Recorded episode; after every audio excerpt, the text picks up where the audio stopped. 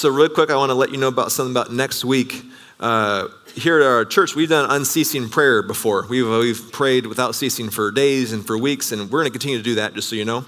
If you have not done that, you should come do it with us. Uh, it happens usually in that lighthouse right there. And we want that to be someday be a place that never stops praying. But that's a big goal, but you're invited to that. But next week, we want to try to, in a way, do some unceasing worship. In Revelation 4 and 5, the worship never ends, right? So next week, Sunday, there's going to be worship all morning.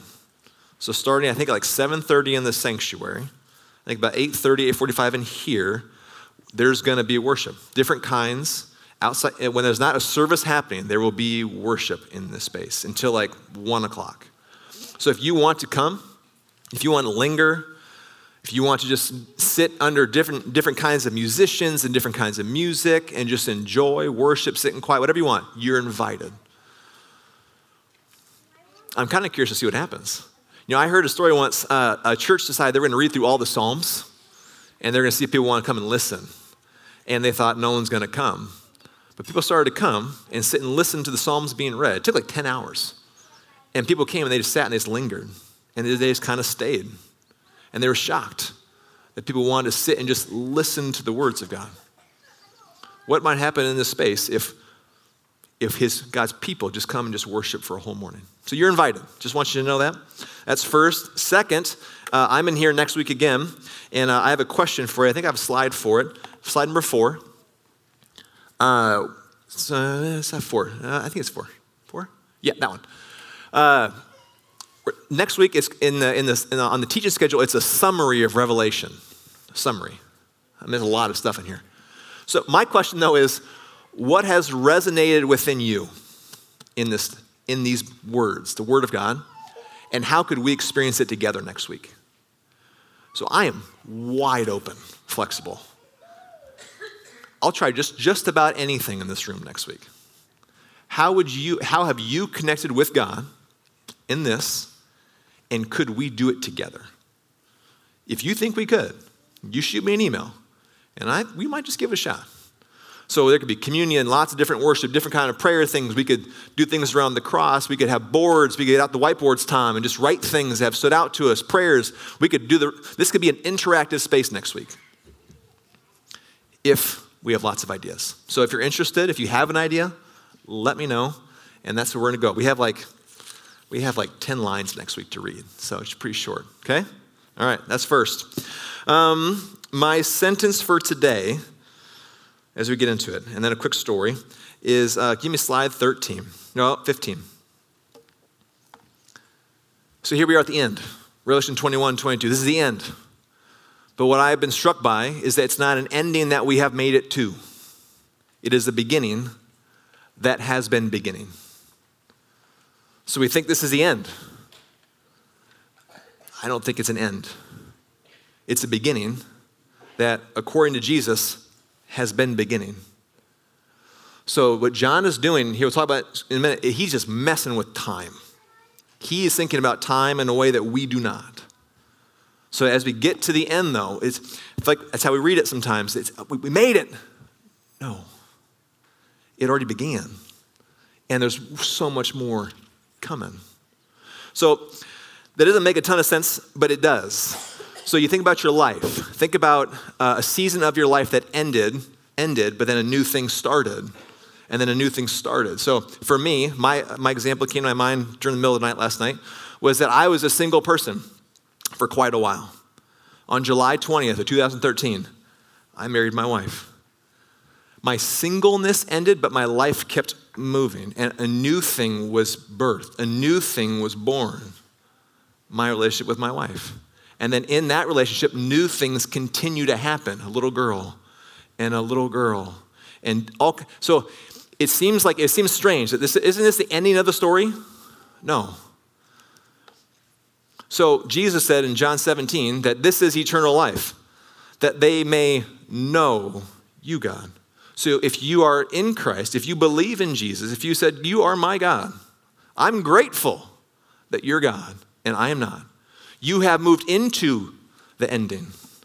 You've actually, and it's already breaking into the present. because in this revelation, it's, it's just, it's, it's really strange. Time is so weird.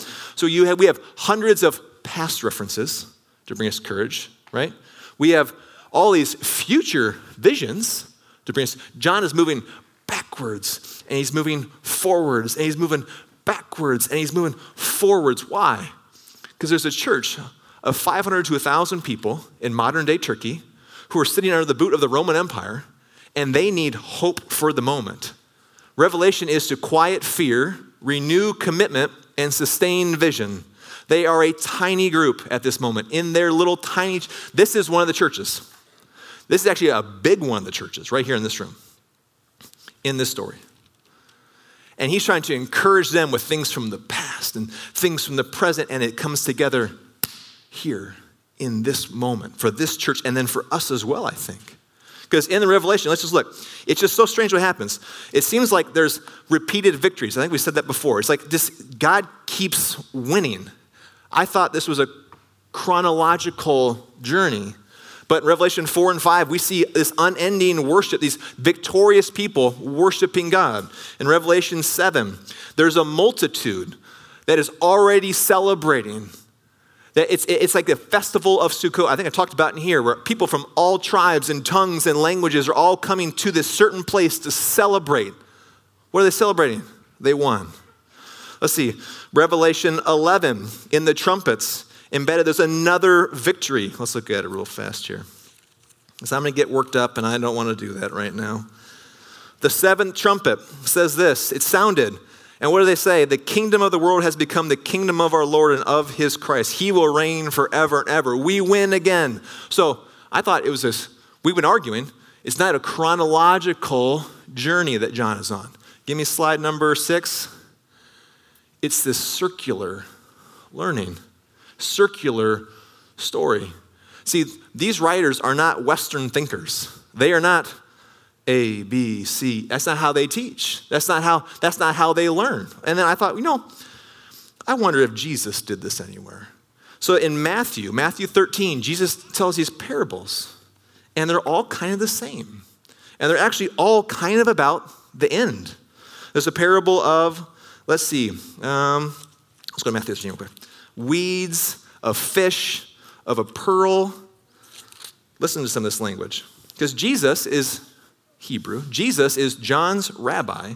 So, who trained John how to teach and how to think? It was Jesus. He's thinking like this Jesus said, let's see, there's weeds. And the story says that a farmer scatters seed. Do you know, I mean, you might, might not know the story. And there's, there's, there's wheat that grows, and there is weeds that grow. You remember the story? And the people say, should, should we get, should we pull out the weeds? And he says, nope, nope, nope. This is Jesus. Leave it there until the end because you might not pull out the right things. Next story is about a pearl, a hidden treasure, where the kingdom of heaven is like a treasure hidden in a field. A man found it, he hides it again where, where it was, he leaves for a while, and then he comes back to come and get it. Does this sound like Revelation to you at all? This ending? Or the next story? It's about fish, where a fisherman catch tons of fish. Some are good fish, some are bad fish. The good fish are kept, the bad fish thrown out. That's the same thing with the wheat. Some of the wheat is brought in, the rest is cast out. Jesus teaches just like this. Telling the same, same story from different vantage points over and over again, trying to help people understand what he's saying. So that if Jesus is John's teacher, his rabbi, it would make sense that John would teach in a similar way. So time, it's not, my opinion, chronological in the Revelation. Right? We've been saying this for weeks now. So Eugene Peterson, who I really appreciate, wrote some things about this. And I'm just going to read this for you. Because I want to talk about two different kinds of time chronos time and kairos time, okay? So chronos time is sequential. This day, this day, this day. And kairos is totally different. This is what he said. John's emphasis isn't on the future as such, but it's on the present that is pregnant with futurity. We are so used to thinking of time spatially, past, present, future, as marks on a timeline, but John would have us look at time differently. He uses two words for time chronos and kairos. Chronos is duration, kairos is opportunity.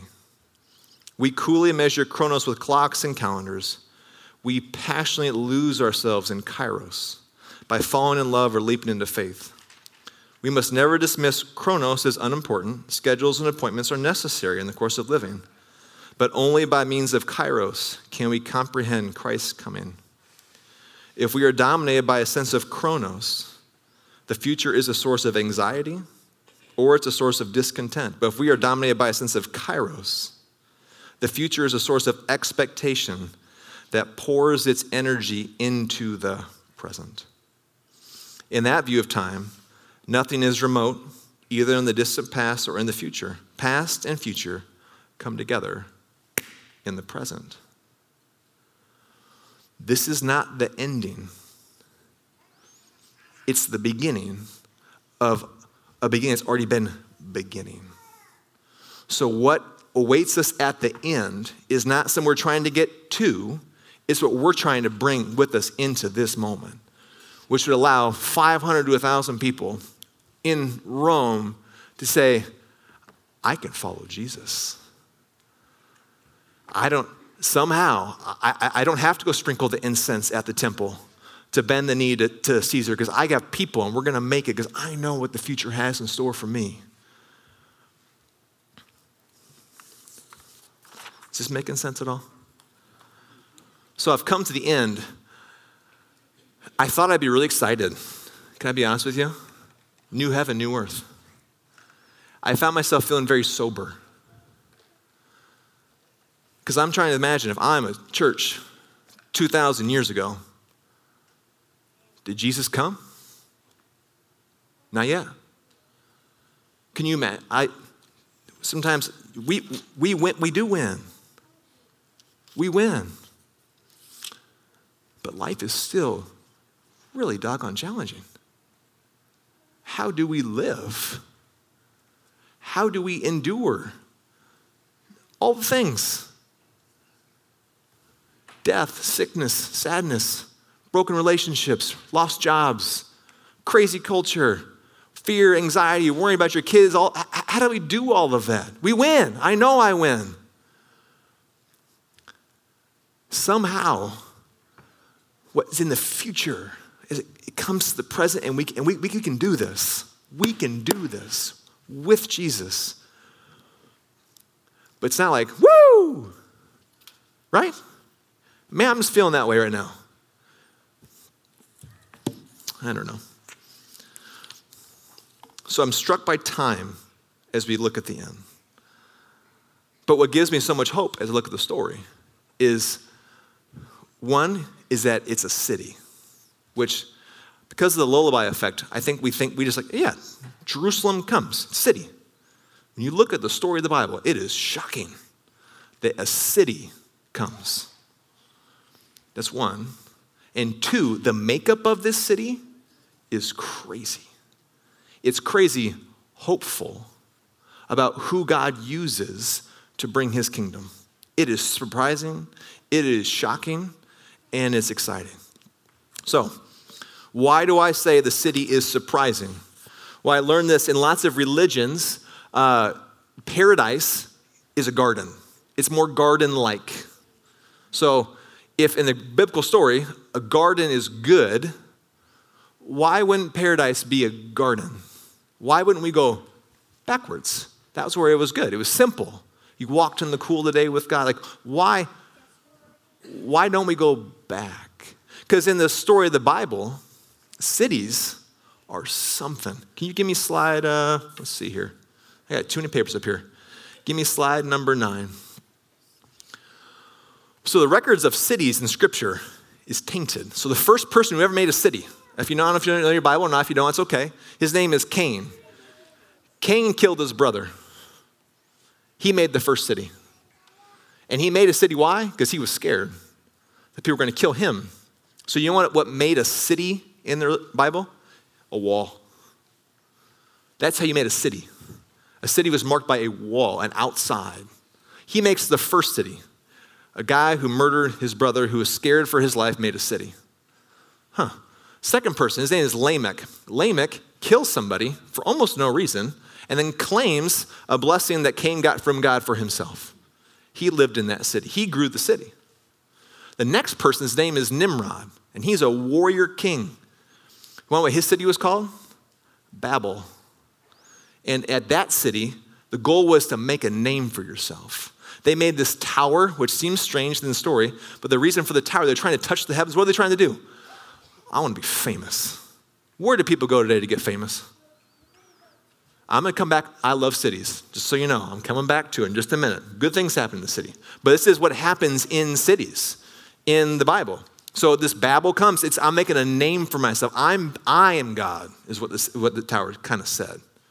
These are cities. But God seems to have this plan for cities, because also in those same stories, there are people embedded in the city. They're, they're musicians and they're makers and they're craftsmen and they're builders. They're making something. It's crazy. Tim Keller has this great quote back to Genesis. Why do we go back to a garden? He said this We're supposed to rule and reign, slide number eight, with God in this life, not just hang out. This is what he said ruling and reigning is. It's rearranging the raw materials God's, in God's creation in such a way that it helps the world in general, people in particular, thrive and flourish. So at the very beginning, people are meant to partner with God in doing that, taking this raw, untamed world and make things. So in the city, you find people who are making things. But oftentimes in the city, people get corrupted by we've been reading about the whole time power, a lust for more power and wealth, all these things that are falling in Babylon, all revelation. But God's got a plan. He wants, he wants a garden city. So there's some people who do it well for a little bit. Can you go back to slide number nine? There's this guy named David. And David brings the ark, brings God's presence into the city. And for a time, it's beautiful, this garden city. But even David, because he's a person, fails. So, what is God to do? How is he going to create this garden city that we read about at the end, which is going to break into the present? Well, Jesus well, oh, Jerusalem. Oh, man. We'll skip Jerusalem. We're going to go to Jesus. We spent a lot of time on the Sermon on the Mount last year. What does Jesus have to say about cities? And what is a city in Jesus' mind, I guess? He has this really famous line. It's in Matthew 5 14. He says, No, you and you alone are the light of the world. A city on a hill cannot be hidden. You're the light, you're the city. People are supposed to see what you are doing in this life. Jesus saying, We're going to redeem this city. It's going to be, it's going to have the presence of God, the garden, and it's going to be a place where you're going to make things and do things and you're going to become who you are. All those gifts and talents that are put inside of you by God, those are all going to come to life in the presence of God. We're going to build something. And what they build is huge. Isn't that good news? Then Peter goes on to say, we talked about this, I think in August actually. He calls us, Jesus said, You are the city, you are the light. Peter calls us living stones. You are what makes the city. You are how the kingdom gets built. Jesus working through you in all the things you do. Isn't that pretty great? That this whole faith thing's not just for this room only. It's supposed to be part of every single thing that we do. And we make, I look around a lot of people make lots of different things in here. I see, I see people who make people, people who make systems, people who make windows, people who make doors, people who make yards look beautiful, people who fix people's minds, make their minds work better. We are all doing different things to build the ending. It's not an ending, it's a beginning that keeps, it has been beginning and keeps beginning. It keeps on going. We're not making it somewhere, we're just joining in. How exciting is that? What a God we have. So, first, the city is surprising to me. But then, if you look at the city, it's really interesting. Because who does God use? I said, you, you are stones. You're living stones, right? But he goes on to say, let's look here. There's, uh, there are 12, let's see, yeah, still go here. Okay. There are 12 gates, there are 12 foundations. The 12 gates are the 12 tribes of Israel. Jacob, son Jacob, Reuben, Simon, Levi, Judah, Dan, Naphtali, Gad, Asher, Issachar, Zebulun, Joseph, and Benjamin. I don't know if you know your Bible very well, but those guys are not upstanding people for most of the time. They are really broken people. They're the gates. That's what makes the city. You know, you, let's look at like a, a Judah. Judah no, too long of a story. Broken people make the gates, the entry points into the city. Well, then the foundations are the 12 apostles. Okay? I didn't think about this until this year today. Can you tell me the 12 apostles? All 12? Person wrote, We all know three. If you've been grown up in church, some of us know four. Most of us don't know five. We know the first three, kind of the next four, we don't know the next five. All right, listen, I'll tell you one. So, Peter, James, and John, everybody knows them? If you've been going to church, you probably heard the name. Next four Andrew, Philip, Thomas, and Matthew. Okay, probably know some of those. But listen to these last five James, son of Alphaeus, Bartholomew, Thaddeus, Simon the, the Canaan, the, the Canaanan, Matthias, who replaced Judas Iscariot. Did you know them? If you know your Bible trivia, you might know them. Some of us, I, I, I forgot some of these names. They're the foundations of the city. Normal people who we don't even know anything about are the people that God uses to build this new kingdom.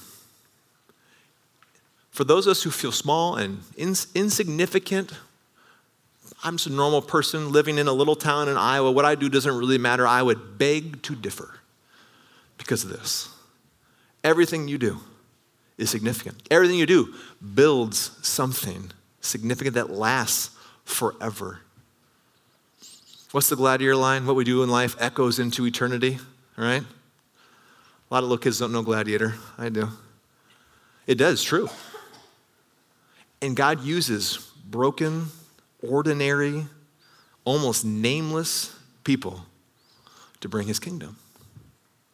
What an encouraging book, encouraging letter for 500 to 1,000 people in Turkey that no one seems to care about who can't even sell, buy and sell things. Right? Sheepers. Isn't this stuff crazy? Then listen to this though. So the city. So who makes the city is significant. But if you heard it in this in the Revelation the whole time, the number of people in heaven is huge. It's a multitude that no one can count. John makes it very clear. We just read about it. There are some who choose yes, I believe in Jesus. There are some who choose no, I do not. And if you do not want him in this life, he says, okay. Right? We just read it. Who is not there? Uh, the cowardly, unbelieving, all these people who I don't want anything to do with God. Okay. But there's a lot of people who say yes which I think we forget sometimes. But listen to how, all right, so the city. So it is, it is perfectly proportional. It's a square. So in the Old Testament, Solomon's temple has a holy of holies. It's a little square. It's like 20 by 20. Then Ezekiel has his own vision, and it's bigger. It's like, uh, if I got it right, a couple miles, I think. But then John, when John sees this new heaven, new earth come down, it is 12,000 stadia. That, if we don't know what stadias are, that is the whole known world. That is all of Rome.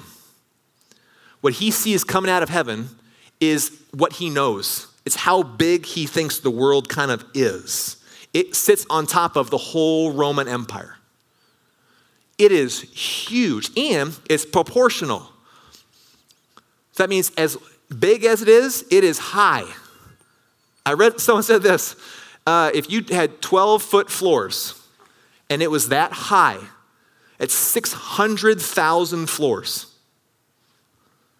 How many people can you fit on 600,000 floors that are 1,400 miles long and wide.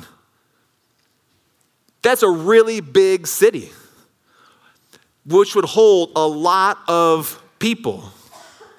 Isn't that good news? I get so stuck on where people are right now, or where I am right now. And they have a life, a whole life. I don't know how life is going to play out.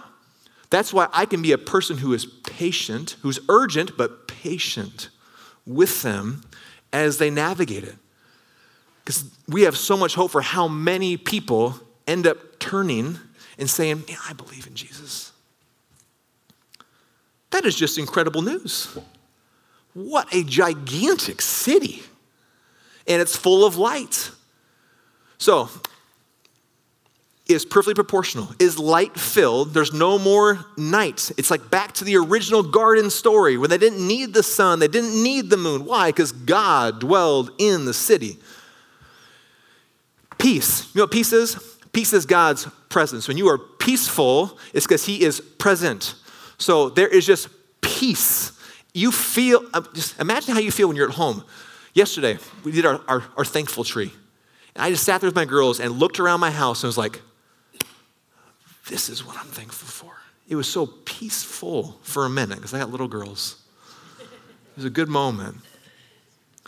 But that is going to just and people, so the whole story, people are building, they're making, they're using their gifts and their talents. It's peaceful, it's huge. There's tons of people. It's exciting, it's fun. What a place for 500 to 1,000 people who are like, oh my gosh, how are we going to make it to the end?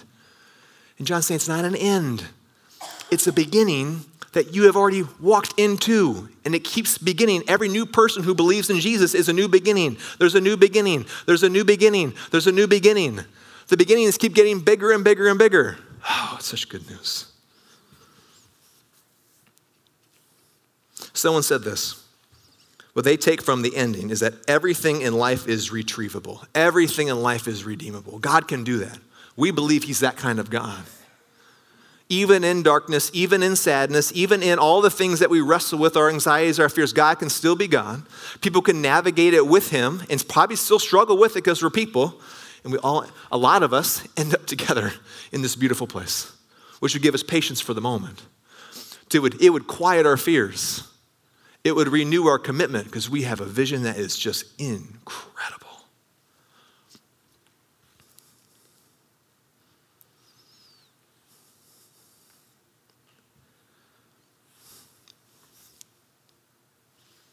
Portional, light, fertile Did you catch it in the passage? So, here, let's do this. If you would, um, talks about along the river, along this life giving river, this garden, there's these trees, and they yield fruit all the time. There's always fruit. The first psalm, Psalm 1, talks about how we as people in this life will yield fruit in season. It's seasonal, which means there's like our seasons here. There are seasons where it's dead, seasons where it's dying, seasons where there's new life, seasons where things are being harvested. There's seasons. But in this place, there are no more seasons. In this place, there is fruit always. Love, joy, peace. Our middle schoolers are in this room right now, and they're working through the fruit of the Spirit. Learn about love and joy and peace and patience and kindness and goodness and gentleness and faithfulness and self control. They're learning about this. It never stops. We don't have dry seasons, we don't have dead seasons. And we're doing the things that we love with a lot of the people that we love in this gigantic garden city where God is at the center. You can see how if you're a small church living in Turkey, how that would be good news. But sober, it's good. But I also know what life is like now. So we don't have a false optimism. We know what life is like. But we had really not only to endure, but to flourish and to be different and to see things differently, to love people differently because of what we know of the ending. So, one of the things that it's been really fun for me is, uh, is now, I've never sat in this revelation for this long. It's been really fun. Yeah? And uh, passages in the Old Testament are just hitting me in new ways constantly right now. I, I see them differently, I hear them differently. So I was recently at a conference, and one of the teachers said one of the significant things about for all of us is not just for a person who's talking, is that we have to make space for the word to pass through our lives. We cannot live it, we cannot share it, we cannot teach it, we cannot preach it until it has gone through me and I can give to someone else. So, having all the right answers, it's not going to do it. So, I've been trying to let that happen. And so, recently, I was going back through because I think, um, you know, it's holidays. You miss people on the holidays, right? Does anybody miss somebody this time of year? So I've been missing my brother who's with Jesus. And I, uh, uh, his funeral, we read Psalm 46. I think about this church who's living through some stuff. I think about my own life. And I think about the revelation. And I read Psalm 46, and it feels different. Can I read it for you? The psalmist says this God is our refuge and our strength, an ever present help in trouble. Therefore, we will not fear. Though the earth give way, the mountains fall into the heart of the sea, though its waters roar and foam, and the mountains quake with surging. That sounds like Revelation, right? All this shaking, the world is shaking.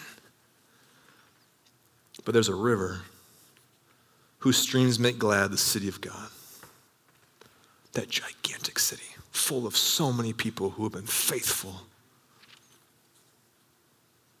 The holy place where the Most High dwells. God is within her. She will not fall. God helps at the break of day when the war, when the battle started, the break of day when wars began. God is with her at that point in time. The nations are in upward, kingdom, kingdoms fall, but he lifts his voice Revelation 19. He says a word, evil, whew, gone. The earth melts. The Lord Almighty is with us. The God of old, of Jacob, who has been, is our fortress. Come and see the works of the Lord the desolation he's brought on the earth. He makes wars cease to the ends of the earth. He breaks the bow, shatters the spear, he burns the shields with fire. Be still and know that I am God. I will be exalted among the nations. I will be exalted on the earth. The Lord Almighty is with us. The God of old, the God of Jacob, the God who has been still is our fortress. John's just pulling on all these things to quiet our fears, to renew our commitment to God and to each other with sustained vision. invite the band up. Let's pray.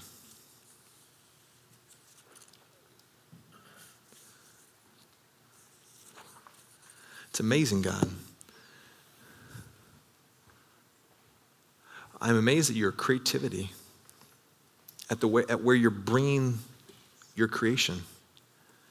You are building, you are making, you are expanding. We don't go backwards, no, we go forwards. And you bring all that is good from the past with us. What was good will be good again. It gets pulled into the present and gets pulled into the future.